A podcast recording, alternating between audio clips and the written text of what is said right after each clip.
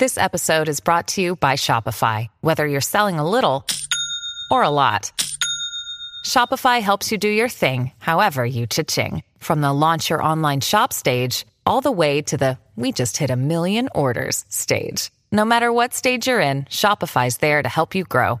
Sign up for a $1 per month trial period at shopify.com slash special offer, all lowercase. That's shopify.com slash special offer. Namaste enciclopedini, oggi condividiamo questo messaggio importante per chiamare a raccolta la grande famiglia dell'enciclopedia dei videogiochi.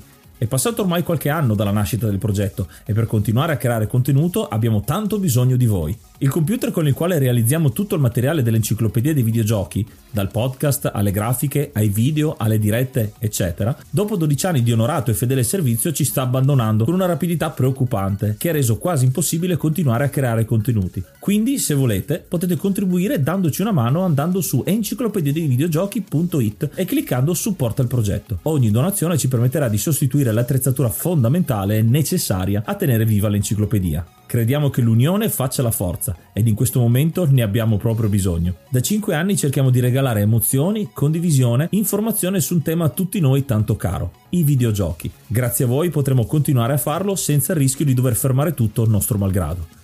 Grazie di cuore a tutti.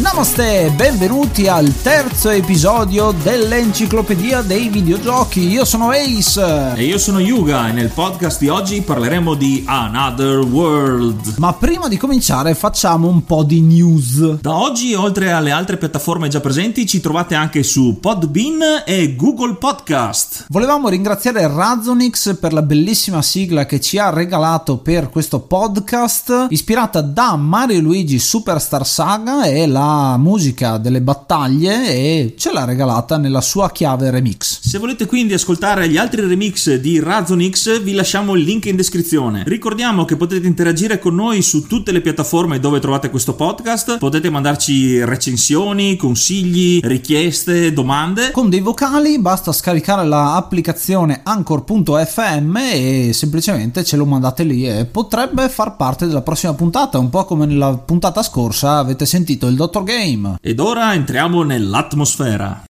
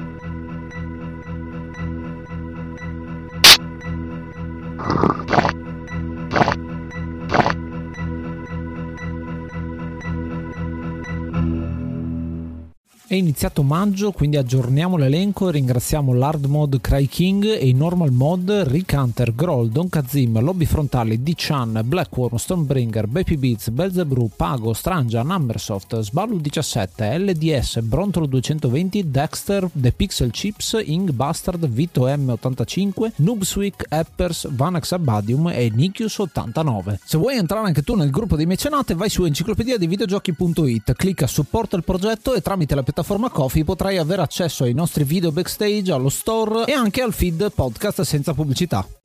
Il gioco di oggi è Another World, conosciuto anche come Out of This World in America e come Outer Worlds in Giappone per problemi a quanto pare di copyright del tempo ed esce inizialmente su Amiga. Nel 1991. Successivamente è stato fatto il porting per Super Nintendo, Mega Drive, PC e altri sistemi dell'epoca. Sviluppato da Delphin Software, una casa francese che nella fattispecie è composta da Eric Chahi ed è stato pubblicato pubblicato da Interplay ma anche da US Gold che sono famose insomma case di eh, pubblicazione del tempo. Si tratta di un platform con influenze action e avventura. È il let's play di 4 episodi, dura in totale di un'ora e un quarto più o meno e eh, la pubblicazione è avvenuta nel 2014 quando io ero in Australia. Per questo la prima versione che è stata eh, caricata su YouTube aveva i video sotto sopra. Ma nonostante il let's play duri più o meno un'ora e un quarto, il gioco effettivamente può essere completato completato in una ventina di minuti ed è qui proprio il bello. Sì, perché una delle fonti di ispirazione del gioco è proprio Dragon Slayer, da cui prende in prestito la meccanica a tentativi. Infatti Dragon Slayer è un gioco arcade dove ci si spendeva un sacco di monetine per capire effettivamente cosa fare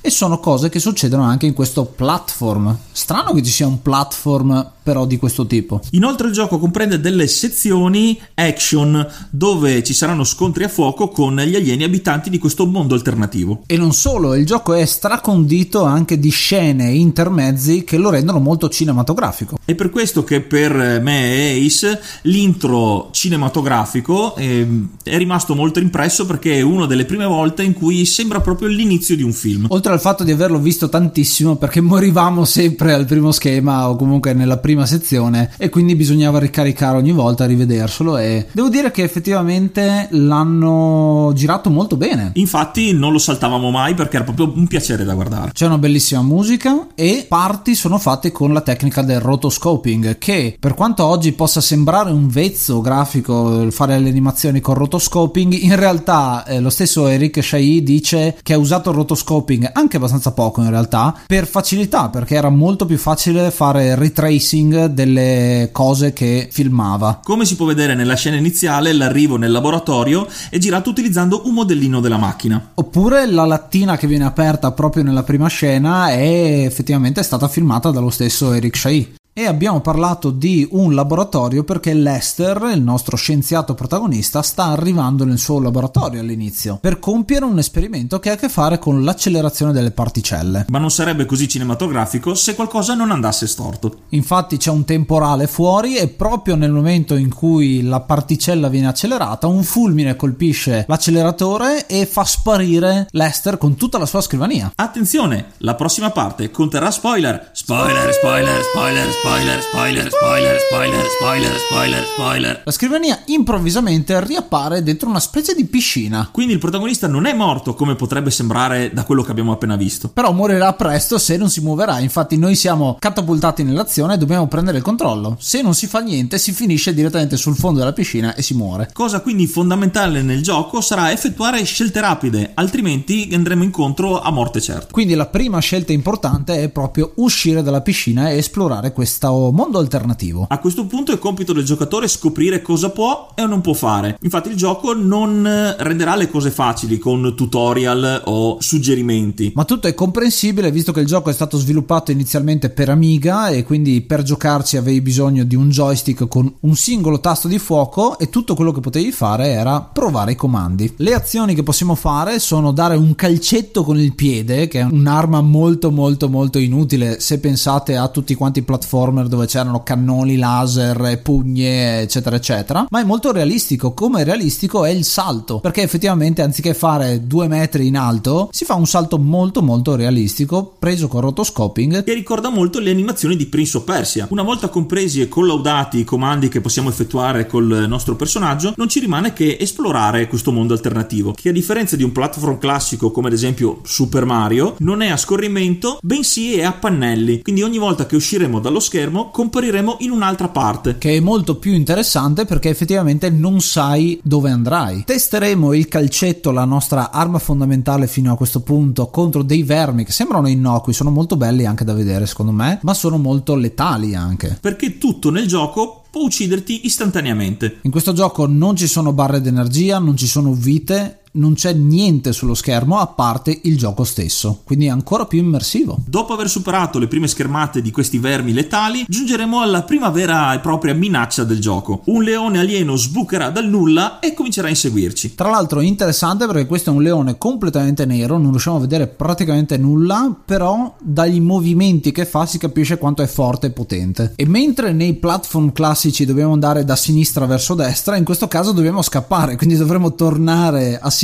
ma se avete esplorato dall'altra parte a sinistra, in fondo non c'è niente, c'è un vicolo cieco. Questo vicolo cieco però nasconde la via di uscita dal, dal mostro che ci sta inseguendo. Infatti ci sarà una liana che penzolerà a bordo schermo e ci permetterà di sopravanzare la creatura. Questo espediente però è monouso, quindi se inizialmente avete esplorato la zona a sinistra e avete interagito con la liana, non la ritroverete più e quindi morirete automaticamente. Però la volta successiva che rinascerete sapete che effettivamente quella liana va usata per scappare e quindi bisogna interagire con il leone e poi scappare verso la liana. Bisognerà ripercorrere la strada fatta finora per raggiungere di nuovo il punto in cui il leone ci ha attaccato e questo leone verrà ad un certo punto ucciso da un raggio laser sparato dagli alieni che cattureranno il protagonista nonostante un primo tentativo di approccio amichevole da parte dello stesso. E qui si conclude la seconda scena di questo film con un'altra apparente morte del, di Lester. Ma si risveglierà in cella assieme a un prigioniero alieno. Come uscire? Nemmeno in questo caso possiamo fare niente se non stare dentro la cella e provare i comandi. Muovendoci infatti a destra e a sinistra facciamo oscillare questa gabbia e la facciamo oscillare sempre di più fino a quando finalmente si romperà andando a schiacciare la guardia che ci stava tenendo sotto tiro e che cominciava anche a bestemmiarci incontro. Ci libereremo quindi dalla prigionia e insieme a noi libereremo anche il prigioniero alieno che da questo momento diverrà nostro alleato dopo averci ringraziato con un bellissimo Matsuba. Ci stai seguendo da Apple Podcast?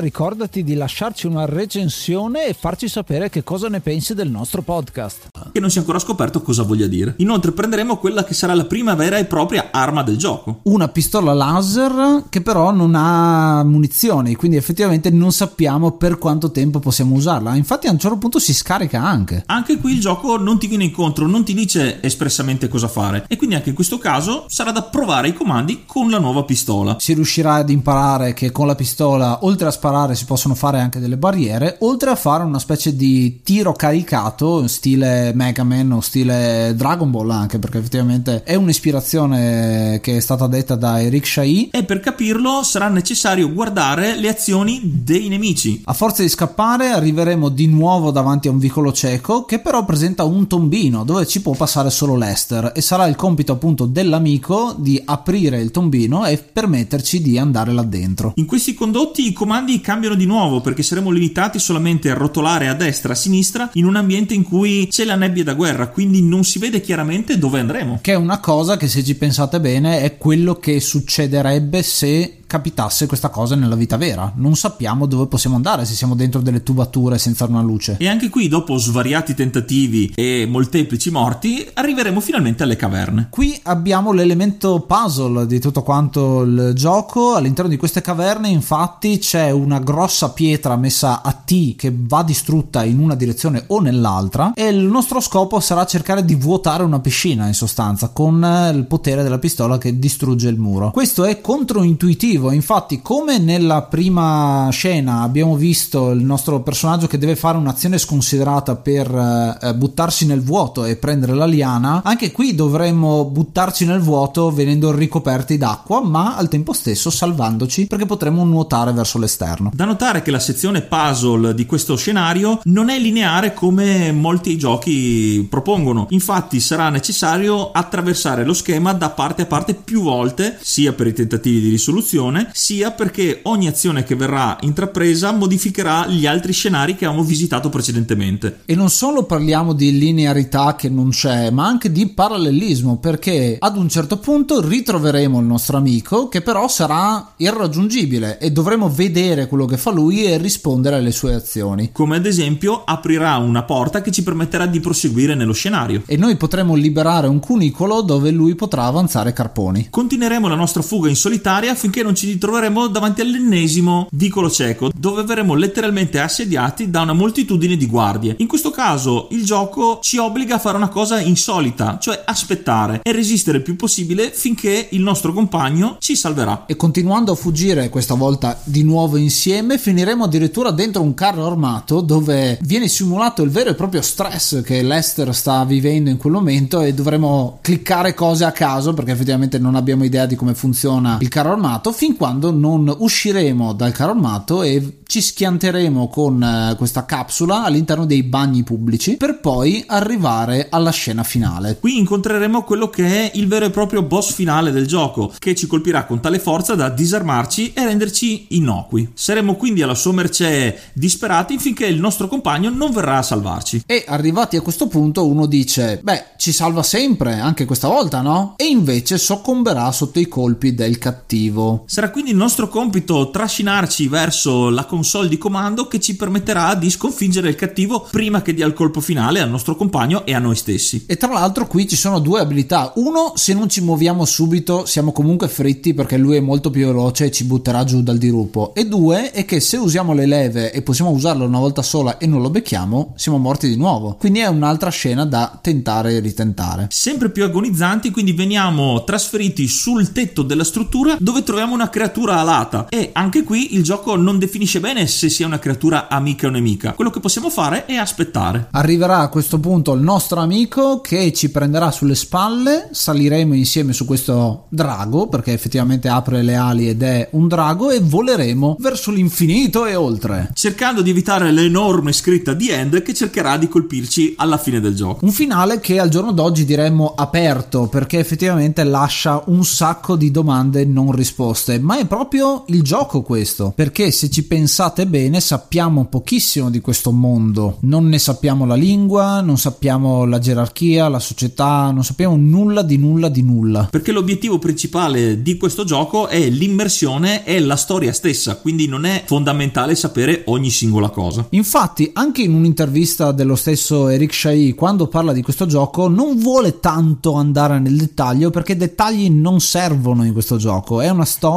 che parla di uno scienziato, parla anche di solitudine da un certo punto di vista perché è uno scienziato che vive sulla Terra da solo a lavorare in un laboratorio, si ritrova in un altro mondo dove ha persone con cui non riesce a parlare. Quindi ci sono tutti i risvolti psicologici e tutte le analogie col mondo reale. Se volete saperne di più, c'è un bellissimo making of fatto per i 15 anni di questo gioco, basta cercare Making of Another World. Riassumendo, questo Another World è un gioco avveniristico per gli anni in cui è uscito, sia per le tecniche usate che per la storia che vuole raccontare e sia per tutte le ispirazioni da cui prende. Se volete provarlo, lo trovate su Steam nella versione per i 20 anni, è molto bello con una grafica HD risistemata, ma tra l'altro col tasto tastino che io adoro e l'ho trovato anche ad esempio su Monkey Island, il fatto che potete cliccare un tasto e rivedervelo come l'originale. Per me questo gioco merita 8 8 sfere energetiche realizzate dalla pistola su 10. E tu, Yuga? Il mio voto è 7, come i 7 tentativi che ho utilizzato per uscire dalla piscina del primo schema. Purtroppo per me il gioco pecca sulla longevità, perché nonostante l'immersione e le visuali molto accattivanti, essendo un gioco basato sul tentativo, una volta finito non permette la rigiocabilità. Si conoscono già infatti tutte le scelte da eseguire, quindi il grado di sfida è nullo. A meno che come me non passano tipo 20 anni dall'ultima volta volta che ci avete giocato e vi siete completamente dimenticati cosa fare. Grazie per l'ascolto, io sono Yuga e io sono Ace. Se non vi siete ancora ascoltati i primi due episodi vi consiglio caldamente di ascoltarveli e chissà cosa succederà settimana prossima. Magari analizzeremo la storia complicatissima di Pong.